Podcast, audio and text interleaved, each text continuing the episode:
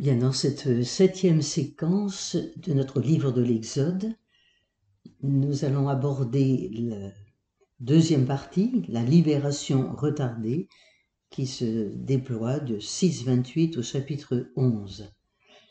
Mais avant de l'aborder et pour voir pourquoi, comprendre pourquoi cette libération est retardée, je relis avec vous dans le chapitre 5 des versets 15 à 22.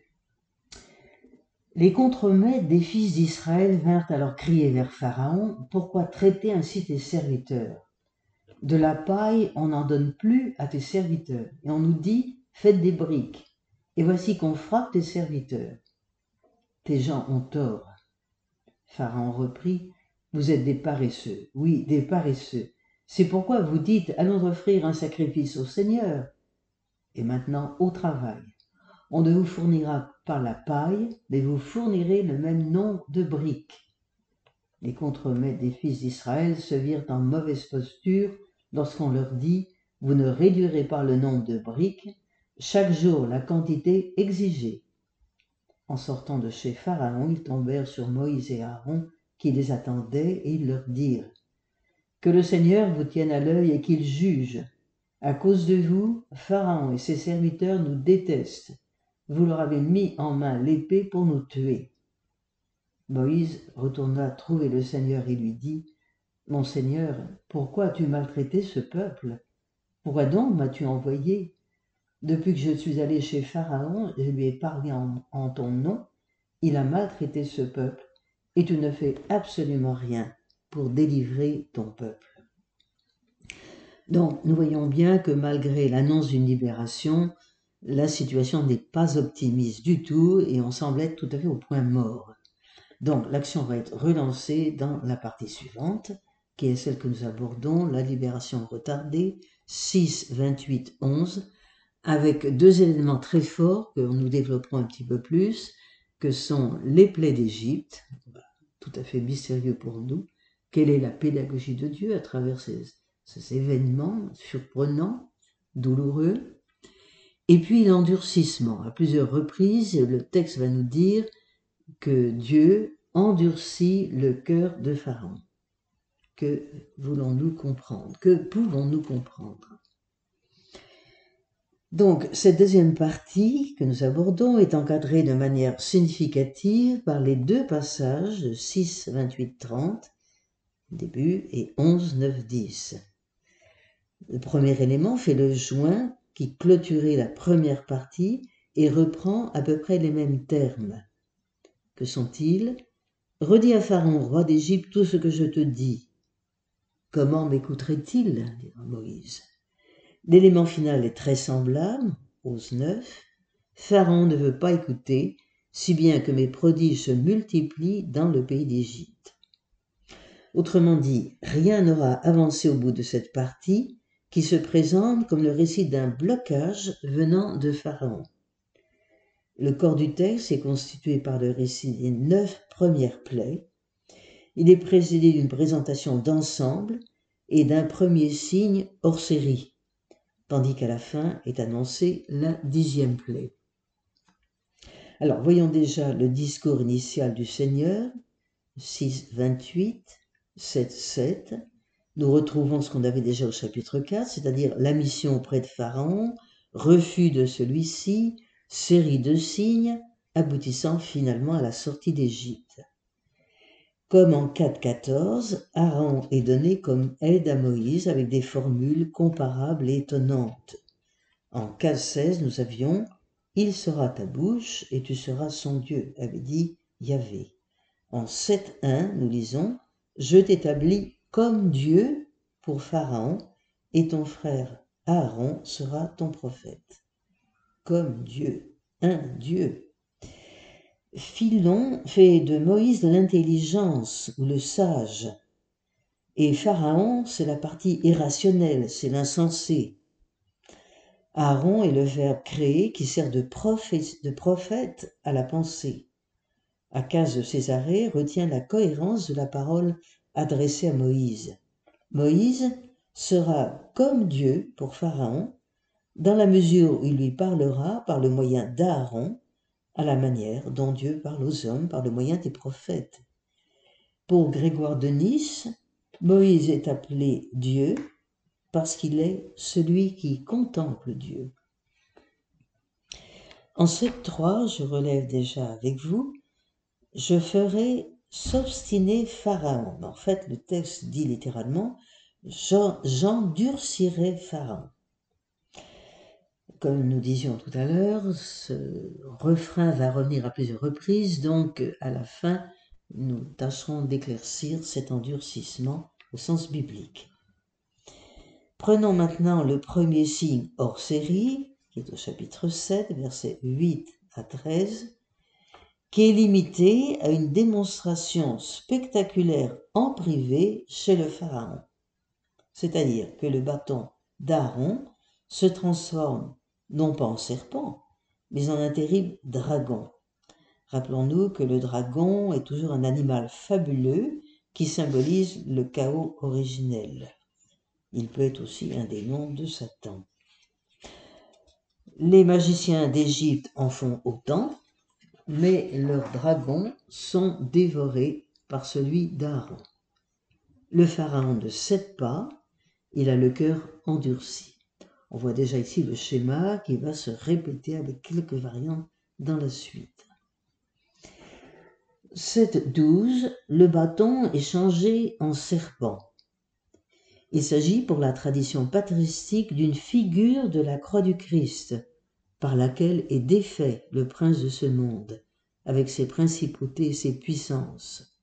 Cette folie, en apparence, telle que dira la première aux Corinthiens, chapitre 1, verset 18, mais une fois prêchée, cette folie se change en sagesse qui dévore la sagesse de ce monde. Et puis nous allons avoir une partie plus longue, le récit des plaies, donc de 7, 14 à 10, 29. Alors, les plaies, je les énumère rapidement. Nous dirons un mot d'explication pourquoi telle ou telle bestiole. Alors, nous aurons comme première plaie l'eau changée en sang, en sang. Deuxième, les grenouilles. Troisième, les moustiques. Quatrième, la vermine. Cinquième signe, la peste du bétail. Sixième signe, les ulcères. Septième signe, la grêle. Huitième signe, les sauterelles. Neuvième signe, les ténèbres, avec l'annonce du dixième signe que nous verrons dans la séquence suivante. Alors, vous entendez que je n'ai pas parlé de plaie, mais de signe, ce qui est différent. Donc, le signe, c'est ce qui fait signe, en effet, vers une réalité plus haute, plus élevée, plus importante, plus signifiante. Donc, ce récit des plaies, des signes, comporte à chaque étape le même déroulement, avec cependant des variantes importantes qui sont dues à la fois à la coexistence des différentes sources et à une certaine progression. Les magiciens, qui étaient efficaces au début, cessent ensuite de l'être. Le pharaon, inflexible d'abord, semble ensuite céder et même reconnaître son péché. 10, 16. Mais il se rétracte bientôt et pose des conditions inacceptables. 10, 24. Donc le récit comporte plusieurs incohérences dues, elles aussi, à la combinaison des sources. Les neuf plaies sont présentées entre elles une certaine progression, concernant d'abord la nature inanimée, le Nil, cœur de l'Égypte. Elles font intervenir ensuite des petits animaux plus ou moins nuisibles, des grenouilles, les moustiques, les vermines, dont les ravages ne sont pourtant pas mortels. Puis le bétail meurt. Les hommes sont atteints dans leur corps par des furoncles. La grêle fait des morts. Les sauterelles finissent d'anéantir les ressources alimentaires du pays. Enfin, les ténèbres semblent être un retour au chaos originel, avant le premier jour où Dieu avait séparé la lumière des ténèbres. Genèse chapitre 1 versets 2 à 4. Dans tout cela, Israël est protégé. C'est le signe que ces événements ne sont pas l'effet du hasard. mais qu'ils viennent de celui qui a pris parti pour son peuple contre l'Égypte. Signe de sa puissance qu'évoque au passage des formules significatives.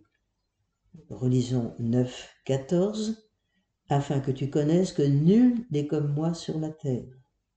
10, 2, afin que tu racontes à ton fils et au fils de ton fils comment je me suis joué des Égyptiens. Voyons maintenant un petit peu le vocabulaire et comment il faut l'interpréter, puisque ce sont des signes aussi donnés euh, qui font signe vers un sens symbolique. L'eau changée en sang, je suis en 7, 17, l'eau changée en sang. Si le premier fléau atteint les eaux, c'est à cause de la vénération des Égyptiens pour les eaux. En 726, nous avons les grenouilles. Elles représentent le caractère amphibie de l'impur, homme et bête. De plus, les grenouilles suscitent la répulsion. En 8.12, nous avons les moustiques. Ils montrent le pouvoir créateur de Dieu. Nul autre ne peut modifier la création que celui qui l'a faite. En 8.16, les dents symbolisent les cyniques et la morsure de la convoitise. En 9.1, la mortalité du bétail est pour origine la punition de la zoolatrie égyptienne. En 9.8, les ulcères, ici le fléau symbolise le châtiment de la méchanceté, de l'orgueil et de la colère. Donc ici on est avec l'impureté physique et morale. En 9.13 arrive la grêle, bouleversement de climat qui est signe d'une perversion morale. Ah, mon Dieu. En 23, nous avons un avertissement divin. En 9.27, il est question de l'impie, le rachat, c'est-à-dire le méchant, celui qui s'oppose toujours à l'innocent. 9.33 est pour Grégoire de Nice une allusion à la croix du Christ. Chapitre 10, verset 1, apparaissent les sauterelles qui annoncent les dissensions du genre humain. Et enfin, en 10, 21, les ténèbres qui sont le signe de l'aveuglement spirituel, l'erreur de ceux qui ont l'audace de sonder les desseins de la providence divine. Enfin, nous aurons l'épisode final de 11, 1 au verset 8, il est situé par le rédacteur final chez le Pharaon. Moïse, congédié en 10, 28, ne sort qu'en 11, 8. Ici encore, on voit que le mélange des sources est sensible. Une dernière plaie est annoncée, 11.1, elle semble provoquer la générosité des Égyptiens, alors que son redoutable contenu ne figure qu'ensuite. C'est un oracle adressé au Pharaon, immense malheur qui va se déchaîner amènera les Égyptiens à supplier Moïse de sortir à la tête de son peuple. La suite du récit est ainsi amorcée, mais il ne s'est encore rien passé, et le Pharaon n'a toujours pas cédé. Au passage, une phrase affirme le prestige que Moïse s'est acquis en Égypte. 11, 3. On a depuis longtemps essayé de repérer quelle suite d'événements naturels avait pu donner naissance à ce récit des plaies. On peut sans doute rattacher chacun d'entre eux à des phénomènes connus, et on arrive maintenant scientifiquement à le prouver. Mais ce n'est pas ça qui importe ici. L'essentiel est dans l'endurcissement du Pharaon qui refuse toute solution pacifique au conflit. Voilà, nous pourrions trouver d'autres exemples actuels, et devra finalement avec tout son peuple subir les conséquences de cette résistance opiniâtre. On ne brave pas impunément le puissant quand il défend les siens. Donc, je conclus cette partie en donnant quelques éléments qui nous permettront, j'espère, de comprendre le sens de ces dix plaies, de ces dix signes, pour cela, il nous faut faire un rapport entre deux verbes dans notre Bible, en hébreu. D'une part, Vayomer, Dieu dit, et Vayodaber, Dieu parla. Dans le premier récit de la Genèse, donc de la création, le texte nous dit Dieu dit et cela est. Et l'hébreu emploie vayomer. Mais quand on arrive à l'alliance au Sinaï, on ne retrouve plus le verbe vayomer, on a le verbe vayodaber. Dieu parla. Pourquoi? Eh bien, il faut d'abord savoir que le premier verbe vayomer va de pair, dans son sens hébraïque, avec la générosité de Dieu. Tandis que le second, celui que nous retrouvons à l'Alliance au Sinaï, vayodaber, exprime une certaine sévérité. Autrement dit, quand Dieu créa le monde, il était comme une femme qui donne la vie, dans toute générosité, gratuité. Quand il donna la loi, c'est l'alliance, mon Sinaï, il était comme un père qui enseigne son fils. Autrement dit, si nous revenons au vaillomère de la création, Dieu dit, et cela est, et cela suffit, il n'attend pas de réponse. On est encore dans l'enfance de l'être humain, n'oublions pas que nos textes ont une valeur pédagogique. Tandis que dans le deuxième verbe, vaïodaber, cette fois-ci Dieu parle, il adresse la parole et donc il attend une réponse. L'homme est passé de l'âge de l'enfance à l'âge de l'adolescence, voire de l'âge mûr, donc capable de s'engager. Que alors, vous pourriez dire que viennent faire nos plaies d'Égypte? Eh bien, justement, c'est ces dix signes, ces dix d'Égypte qui vont faire le changement. Autrement dit, puisque nous avons les dix plaies, ce sont elles qui vont opérer la transition entre un Dieu de la gratuité, la générosité, plus féminin, et un Dieu de l'éducation, un Dieu plus dans son rôle de père. La transition se fait donc par le fait que l'on va laisser la miséricorde entièrement gratuite pour passer au jugement. C'est le passage de la libéralité à l'éducation. Ce ne veut pas dire que la miséricorde a disparu, mais elle veut se transformer, elle veut se transformer en mouvement d'éducation. Voilà, je dis un mot maintenant sur l'endurcissement. Alors, l'endurcissement, il faut le comprendre, c'est une réalité qui est très déconcertante et qui doit être comprise non pas en termes psychologiques, mais comme une stratégie divine de jugement sur le péché, destinée à le démasquer et finalement à le surmonter. Évidemment, il n'est pas question du tout que le Dieu saint oblige les hommes à pécher mais il s'agit en revanche d'amener des pêcheurs à reconnaître que le chemin qu'ils ont pris est une impasse ruineuse. Donc, par l'endurcissement, rappelons-nous, Dieu endurcit le cœur de Pharaon. Par l'endurcissement, Dieu enferme donc dans le péché le pécheur pour en faire éprouver les fruits amers, dont le dernier fruit est la mort. Seule l'expérience jusqu'au bout de ce que produit le mal pourra peut-être ouvrir les yeux du pécheur. Alors face à cette perspective redoutable, la réaction d'effroi du prophète, je pense à Isaïe en particulier, se traduit par la question jusque à quand? Occasion de préciser que cet endurcissement n'est pas une situation définitive, mais une épreuve temporaire puisqu'il est ordonné à la conversion et un mystérieux salut. Donc l'endurcissement durera un temps, le temps de produire la dévastation dont il est porteur, de vider le pays de tout ce qui est mauvais, jusqu'à ce qu'il ne reste plus qu'une souche sainte.